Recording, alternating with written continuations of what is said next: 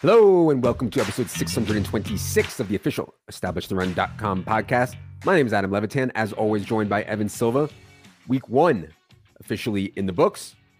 Learned a ton, ton, ton on usage in week one. You know, that makes me very happy. Evan, how's it going today?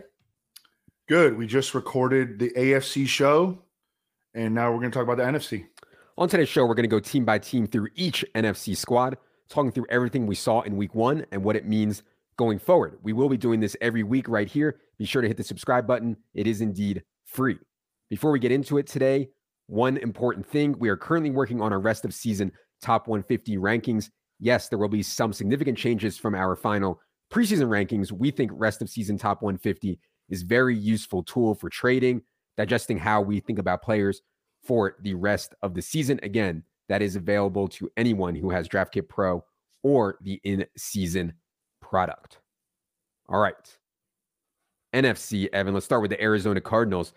Surprisingly, at least a little bit, I thought the Cardinals gave themselves a very good chance to win this game in Washington. They were actually winning all the third quarter, but as expected, it was not pretty by any stretch. Josh Dobbs completed 21 passes. Oh, that's great. It went for 132 yards. I mean, absolutely pathetic. What did you think of the Cardinals week one game in Washington? Didn't really change my mind about anything uh, regarding the Cardinals. Uh, I, I, have notes. I mean, they had their three receiver set was Michael Wilson, Marquise Brown, and Rondale Moore. I, I think that well, they already announced that Josh Dobbs is going to make another start. I think that he's going to be on a short leash. They could go to Clayton Tune at any time. And then I was a little bit disappointed. Only 23 snaps for Trey McBride, 48 yeah. for Zach Ertz.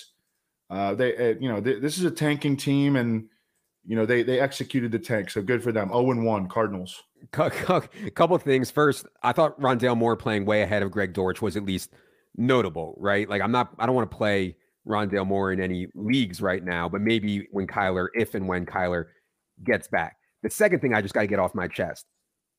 Zach Ertz nine months off a torn ACL, 30 something years old, even harder to watch than before. He got 10 targets. He turned 10 targets into 21 receiving yards. Do you realize how hard it is to turn 10 targets into 21 receiving yards? It's almost impossible. They absolutely have to free Trey McBride. My only thought is that they're trying to showcase Zach Ertz for a trade. Fine.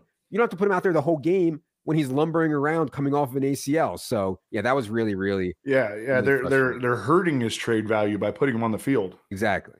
Exactly. And I, yeah, I'm ranting because I have a bunch of Trey McBride in best ball. you guys got me, but I'm still tilted. Okay. Atlanta.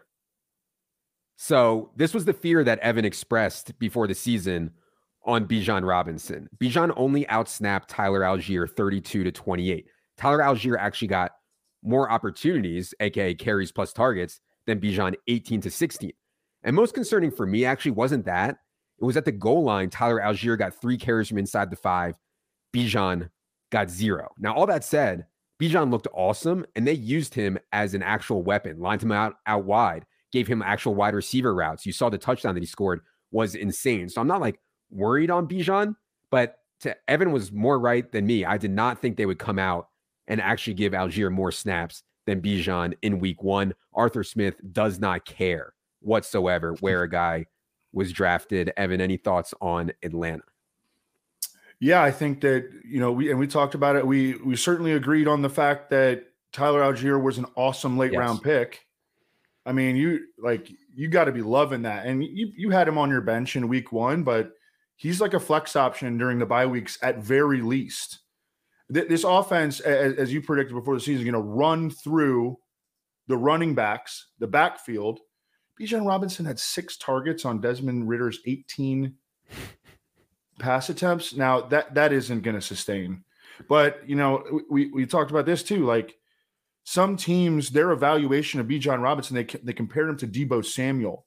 He's not just a running back. Yeah. So even though Allgeier is playing a lot, Bijan is, is going to be fine. I mean, yeah. I think that Bijan wound up with like 20 PPR points.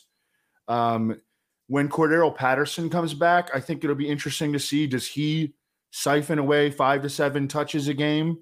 That's a little bit of a concern, but I, I think that you're feeling pretty good. You know, you're, you're, not feeling good though if you drafted Kyle Pitts or Drake London. Yeah, and I was just gonna say, uh, I was mostly out on Pitts. I was like taking Goedert over Pitts, and we'll get to Goedert in a second here. Which, um, and they went kind of in the same range, so I feel okay about that. I was taking a ton of Drake London in round five and best ball in like round six, seven in home leagues, and like, yeah, I, I am concerned. He only runs 20 routes. Mack Hollins ran 17 routes, but they don't care about like scheming anything to Drake London or Kyle Pitts. Mack Hollins had four targets on 17 routes. Drake London had one target on 20 routes. And like, eh, I thought that Greg Auman, who does a great job for The Athletic, had a great point on Twitter. It was like, yeah, stop worrying about fantasy. Taking these guys in the top 10 and giving them one target on 20 routes, that's not a fantasy question. That is a real life question. If you did not want to use Drake London or Kyle Pitts, it's a real life question why you burn so much draft capital on him. That said, I still have big tickets on Arthur Smith to be the coach of the year. I still have big tickets on on Atlanta to go far and win a lot of games this year. So I just think they're just winning in a way that is not conducive to Drake London and Kyle Pitts. Still super high. You're not going to cash out on those bets. the cash out button is the enemy. It's for cowards. No, hmm. never use the cash out button. Anyone? Okay. Carolina. I thought Miles Sanders' usage was about expected, but but good. He played 57% of the snaps, 66% of the running back carries.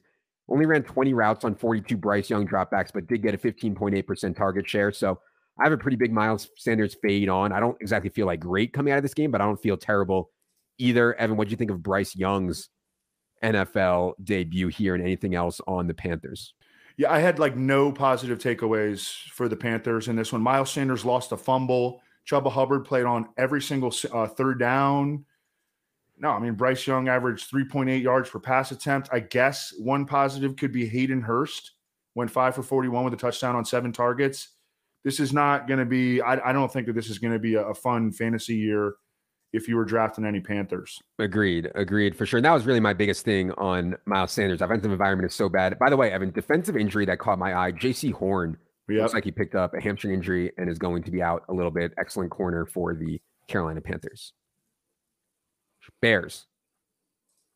I, for one, am shocked that because Justin Fields got DJ Moore, he didn't suddenly turn into Josh Allen or Jalen Hurts. I mean, Justin Fields was bad, bad, bad, bad in this game. Not that surprised to me. What was surprising was that DJ Moore, who they gave up a ton for, only got two targets on 46 routes. We're talking about a 5% target share for DJ Moore. That is absolutely laughable. What the heck happened to the Bears here in week one, Evan? Well, Justin Fields had a 3.3 yard ADOT. I, I, I'm thinking that Luke Getsy, the Bears offensive play caller, designed a short pass offense because he was worried about the offensive line issues. But Justin Fields, when he's actually had good games as a passer, which hasn't really happened since Ohio State. He's, he's, a downfield passer. You know, he's a vertical passer and a really good athlete. So the game plan was like defeating the strengths of, of, of, of Justin Fields. And Justin Fields played miserably. I mean, this was a brutal game to watch. I was watching this game with Bears fans. They're trying to blame the offensive line. I'm like, dude, the, uh, the, the dude is holding the ball way too long, man. Like he is the slowest processor of information in the NFL. Yeah. And and it's not getting better. It was a very discouraging first game. I mean, the Bears were at home. The Packers were without their number one receiver, Christian Watson. They're breaking in a new quarterback and they just get spanked like that. Like that, that that's embarrassing. It was. From the running back perspective, I mean, Roschon Johnson in the first half did not get a single opportunity. It was Khalil Herbert nine, D'Onta Foreman five, Roschon Johnson zero. In the second half, when it's mostly garbage time or stone cold garbage time, they bring in Roschon Johnson. He was awesome. Like I'm excited to have Roschon on my bench a lot. I think the Bears have to start playing him more going forward. Yeah, he had a sick 11 yard run yeah. where he just like truck stick. Dude, yeah. yeah, truck stick, definitely. Yeah. Uh, Cowboys, you know, it's hard to have takeaways from the Cowboys. They absolutely whitewashed the New York Giants defensively from the start. So I don't have a lot of notes here. My biggest note is that Tony Pollard got three carries from inside the five yard line in this game. Last year in 16 games, Tony Pollard got just six carries from inside the five yard line. Zeke stole 16 of those. We've talked about all summer Tony Pollard should have been a first round pick, was an awesome, awesome, awesome early second round pick if that's where you got him. I mean, it's just hard not to be really excited about having Tony Pollard in fantasy right now. Beyond that, I, it's hard to have many takeaways. I mean, if you guys watch this game, it was an absolute bloodbath, the likes of which you rarely ever see in the NFL. Evan, any Dallas thoughts from you? Yeah, I put week one, two lopsided a win for legit takeaways over G Men. So uh, I, I, totally agree with that. I mean, Dallas defense could be better than the Jets. I mean, Dallas defense yeah. is is awesome. I mean, yeah. San Francisco, the Jets, Dallas. There's some legit defenses in the NFL right now. Lions, awesome win for the Lions going into Kansas City. I know Kansas City didn't have Kelce. I know they dropped a ton of balls, but still, always hard to go into Arrowhead and win. They did so. The big story coming out of week one from a fantasy perspective was how little Jahmyr Gibbs played. David Montgomery, 55 snaps. Jahmyr Gibbs, 19. David Montgomery, 20 routes. Jahmyr Gibbs, nine. After the game, and by the way, Jahmyr Gibbs looked awesome. I'm no tape bro, but I mean, you only have to have two eyes to see that Jahmyr Gibbs looked incredible in the game, like way better than David Montgomery. After the game, Dan Campbell says they were just easing Jahmyr Gibbs in. He's going to play a lot more going forward. We've heard that before. You know, they won the game. I will see if they actually change it. I thought that the biggest thing was they wanted David Montgomery in there for pass protection, reliability was obviously a tough spot. But anyways, Evan, what do you think of the Jahmyr Gibbs stuff and anything else on the Lions? Yeah, Jahmyr Gibbs was so impressive. Obviously, he got vastly outtouched by David Montgomery, and I know it snapped 55 to 19 in snaps, and then 21 to 9 in touches. But PFF, and I don't even know how like how you do this. Jahmyr Jahmyr Gibbs had nine touches. PFF credited Jahmyr Gibbs with more forced missed tackles than any running back in the league in Week One.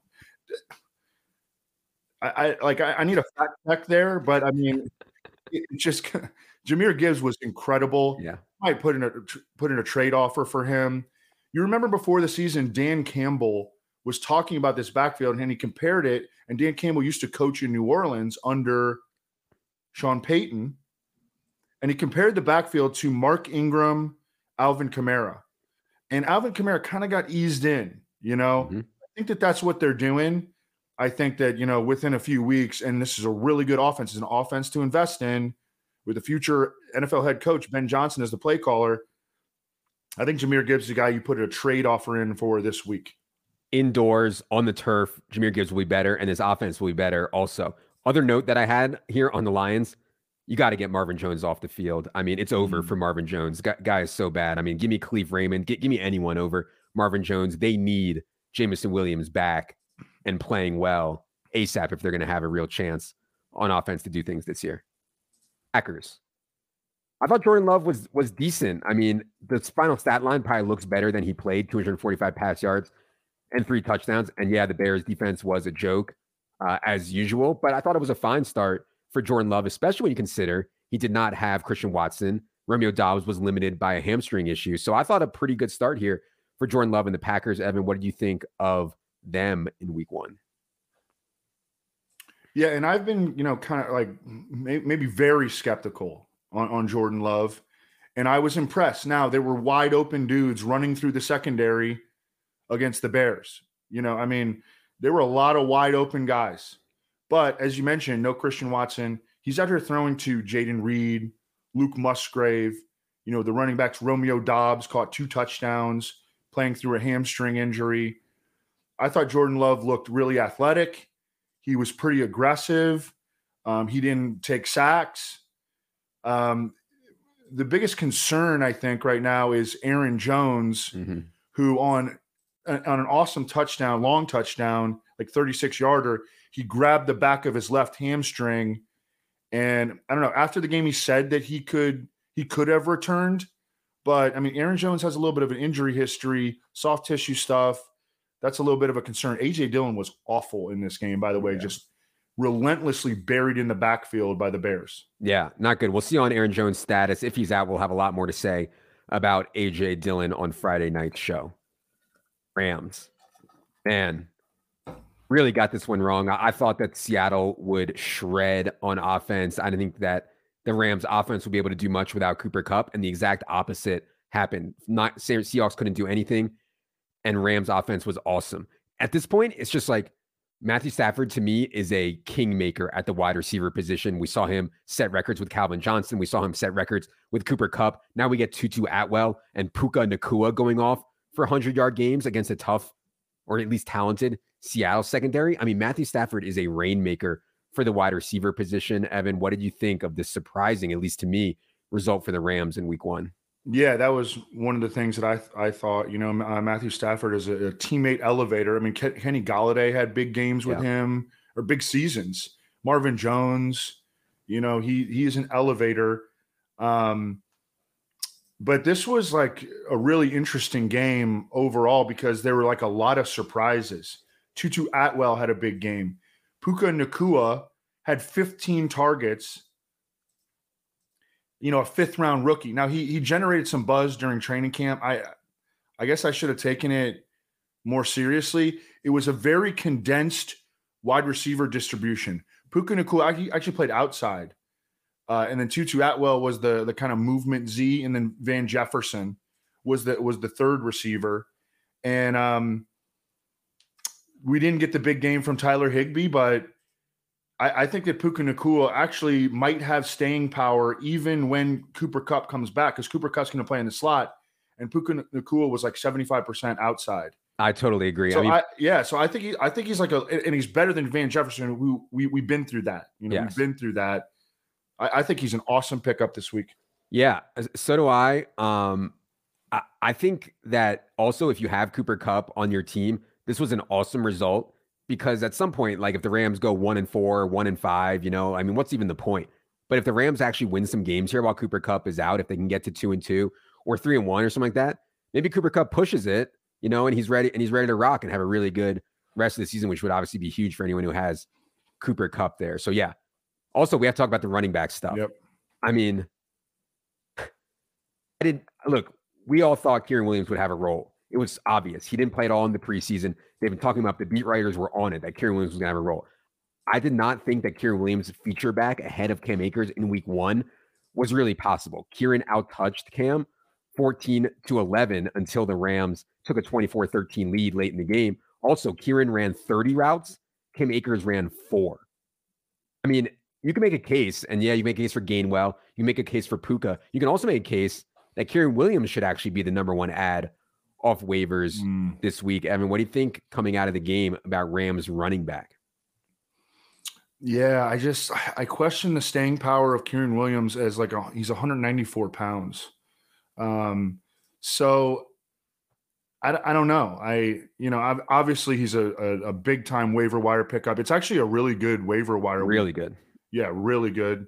Sam is doing our waiver wire article, and I mean he he's got like ten dudes that need to be picked up. So yes. we we didn't have that at any point last year. I don't think there was like maybe one week where there were four good pickups. I mean, there's like ten good pickups. Yes. this week. Yeah, so I dude, I'd be aggressive on the waiver wire with the FAAB. I mean, there are a bunch of really good ones, and, and Kyren Williams is like you know top three for sure. By the way, one more note on Puka. He was second in expected fantasy points among wide receivers in week one. Only Tyreek Hill had more expected fantasy points in week one. Just crazy stuff from Puka in week one. In college, they would like manufacture touches for him uh, at BYU.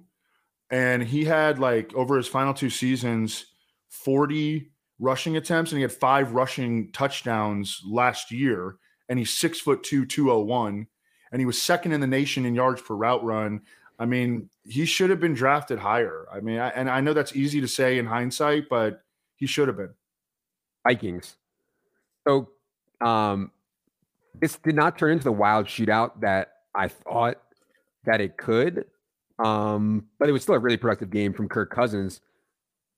KJ Osborn actually ran more routes than Jordan Addison, but they both got six targets. Addison did score the touchdown, went 461 1, and yet another 20% target share or more for TJ Hockenson, nine targets this time for TJ Hockenson. But man, the the yards per completion on TJ Hockenson, the where they're using him is just not downfield whatsoever. But still, the volume is there for TJ Hockenson to finish as the tight end one on any given week. Evan, what did you think of Vikings debut here for the 2023 season? Yeah, and Hockenson's got the Eagles, so we know they get shredded by tight ends, and no Nakobe Dean in the middle of their defense. So I, I think like Hockenson on Thursday night should have a big game.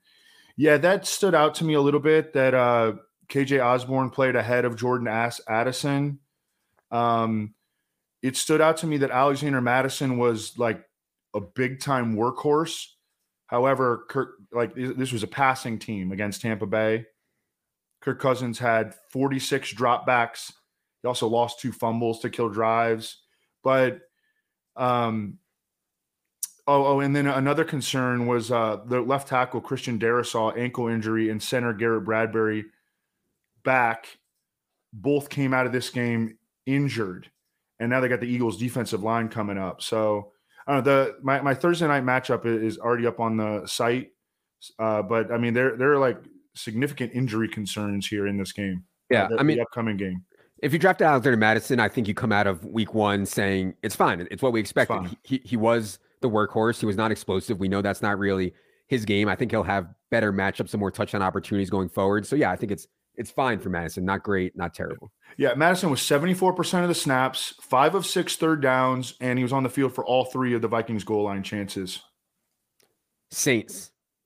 So Derek Carr's debut, I thought, went pretty well, goes over 300 yards. And you can see how, like, there is upside here because Rashid Shaheed can really, really play. I know we said that a bunch in the offseason. Dude can play. I thought Michael Thomas, who I've written off a bunch of times, um, looked pretty good. And obviously, Chris Olave is just like a straight, straight baller. And they didn't even really have to use Juwan Johnson or Taysom Hill in this game. So I thought it was a pretty good spot for New Orleans to get off here. They did so. They could not run the ball whatsoever. But when you're facing mm-hmm. Tennessee and Jamaal Williams gets 20 out of 21 running back touches, it's not going to be efficient. I mean, Jamaal Williams sucks, and Tennessee's rush defense is very good. So, yeah, what do you think of Derek Carr's Saints debut? Evan, anything else on them? Yeah, I mean, Jamaal Williams is, you know, I think going to remain a um a 20 touch candidate for the next two or three for the next yeah. two weeks. I need Kendre Miller back before Kamara's system so bad, so bad. I mean, get get get Jamaal Williams out of there. Let me see Kendre. Oh, I mean, he's he's facing Tennessee, man. Now he go, goes against the Panthers, who just got dump trucked by the the Falcons. So yeah. he's going to get it together, man. I mean, Jamaal Williams, you you know he can score touchdowns. Yeah, God, that was so frustrating. Yeah. Um. Okay, Giants. It's hard to have takeaways on Giants because Daniel Jones like had a horrible game, no doubt. He also could not drop back without having Micah Parsons or someone else in his face the entire game. They had absolutely no chance whatsoever. People are going back to the uh, Daniel Jones sucks. Uh, they can't win with this guy. Blah blah blah. I, you know, it's one game. He brought him to the playoffs last year and won a playoff game last year. I'm not ready to say that Daniel Jones is completely drawing dead here to have a reasonable season. Evan, what do you think of the absolute meltdown that the Giants had on Sunday Night Football? They can. They lost forty to nothing, and again, I, I don't. I don't have anything. I don't, I don't really have anything to say. Daniel Jones was terrible in that game, and Evan Neal, their right tackle, was was he just got destroyed. One thing, uh, Wan'Dale Robinson was inactive for this game. I think they're going to try to ramp him up and get him some limited work sometime in the next month or two. Um, Jalin Hyatt did get 17 routes, and they played their they left their starters in, and they had like Saquon Barkley when they were getting absolutely trucked, um, and Daniel Jones in just getting trucked. Jalin Hyatt did run 17 routes, which I thought was at least notable. He's going to have a rotational role here right away. All right, Eagles stuff. Man, this is like such a weird thing. We spent mm-hmm. so much time this offseason talking about Eagles running back. One thing that we got right was that Kenny Gainwell's role was going to be bigger than people expected. One thing that I got wrong, at least, was that Rashad Penny was going to have the base back role and that DeAndre Swift, or, and I didn't think that Kenny Gainwell, it was possible Kenny Gainwell to have a feature back role. So all those things came true. Rashad Penny was a healthy scratch. Kenny Gainwell not only played a lot, but was the clear cut feature back. D'Andre Swift hardly played at all. So I have some thoughts here, but I'm curious your initial reaction to what we saw from Eagles running back rotation? Um, yeah, I mean, it was surprising. You know, obviously we we're all like heavily invested in Kenneth in Kenny Gainwell in uh, uh, in best ball, so it's nice. But I mean, he didn't really he didn't really help us in the first week. Um, I don't know. I, I you know, and now they're on a short week, and Kenny Gainwell came out with a rib injury, so we're I think we're still very much in wait and see mode. And at the end of the day, they're probably not going to be giving anybody 18 touches in an individual game, maybe even the rest of the season. So I, I'm I'm I'm like, okay, whatever. Yeah. well, know? yeah. Boston Scott was active and mostly played special teams. Right. If Kenny Gainwell has this rib issue, maybe they get Rashad Penny up also, or maybe Kenny Gainwell's inactive on Thursday. We will see there. I thought one of the biggest takeaways, though, aside from all that, coaches just don't like DeAndre Swift, man. You know, and I know people like hate when I say that. I think DeAndre Swift is awesome. If I was a coach and I all I had to go on was the information I had now, I would be playing a ton of snaps for DeAndre Swift. But coaches, this is the second coaching staff that just does not seem to like the guy. He was active, but he barely played. I don't know, man. There must be something that we're missing on the outside on DeAndre Swift. And by the way, we had a pretty big, nice fade on on DeAndre Swift, which I guess feels good right now. But it's just a weird thing in real life for the coaches just not to want to use D'Andre Swift at all. Any thoughts on that, Evan? I mean, we've talked about it so much. You know, like he he bounces runs outside and he taps out and you know he doesn't break tackles. You know, on, on interior runs and you know he, he's always been efficient with his touches, but I, I, think that you're right. Coaching staffs don't love him. Uh, the Patriots deserve credit for a, a great game plan here. Um, obviously, they went down 16 to nothing early, um, but they did a, a really good job of, of, of, limiting the damage that the Eagles' offense were able to do. They played a ton of zone. They're one of the highest percentage yeah. man teams over the past several seasons, the Patriots, but they use zone against Philadelphia. And I, I mentioned it on the Friday show that the Eagles last year were the best offense in the NFL against man coverage. Yeah. And the Patriots played zone. So they switched it up on them. Yeah, I, I ended up playing Jalen Hurts uh, in cash on DraftKings, and you know one of the things I thought was like, yeah, I get that the Patriots play a ton of man. I get that the Eagles shred man, but Bill Belichick has had literal months to get ready for this. Exactly, you know? and so exactly. Yeah, that was just another mistake uh, by me in Week One. The Dallas Goedert airball, I would not worry about. Dallas Goedert played a ton, ran a ton of routes. Patriots are just very, very good against the tight end. Oh yeah, position. San Francisco I didn't have a lot of notes here other than like Brock Purdy maybe more than a game manager. Like I thought Brock Purdy played really, really well. Obviously, it's easy to look really good when you have the weapons that he has. Brandon Aiyuk absolutely went off. Mm-hmm. Any thoughts for you on 49ers with a really good win? I mean, they went across the country for an early game with Brock Purdy and absolutely housed the Steelers. Any thoughts on 49ers, Evan? Yeah, I mean, this was just an, a, a clinical, surgical performance by San Francisco in both the run and the pass games. You mentioned Aiyuk. I mean, this dude is like a, a freaking baller. Um, one thing that I noticed when I was doing the the team previews and I did the 49ers team previews, and I, I think the video team clipped this. We talked about it at one point that uh, Brock Purdy like showed a lot of trust and chemistry with Brandon Aiyuk down the stretch last year. Mm-hmm. And I wonder if they're if they're kind of building on on that rapport. Brandon Aiyuk also was awesome as a blocker on Christian McCaffrey. I think it was 65, yeah, 65 yard touchdown run. Brandon Aiyuk just put this dude on his ass and like kept running with Christian McCaffrey. And you know, coaches are going to love that. You remember Kyle Shanahan used to like kind of not like Brandon Aiyuk. Yeah.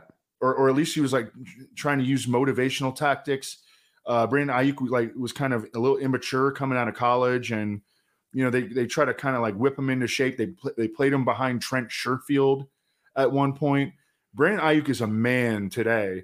This dude has grown up, and he was a man on the field on Sunday. Yeah, and, and the wide receiver stuff is for Aiyuk. Like Deebo cannot do what Brandon Aiyuk can do as a route runner, getting open. Obviously, Deebo brings incredible YAC ability and tons of other skills. But yeah, Brandon Aiyuk is the number one wide receiver for this team. I was a little surprised they did not use more of Elijah Mitchell, yeah. who kind of had like a, a, quiet training camp.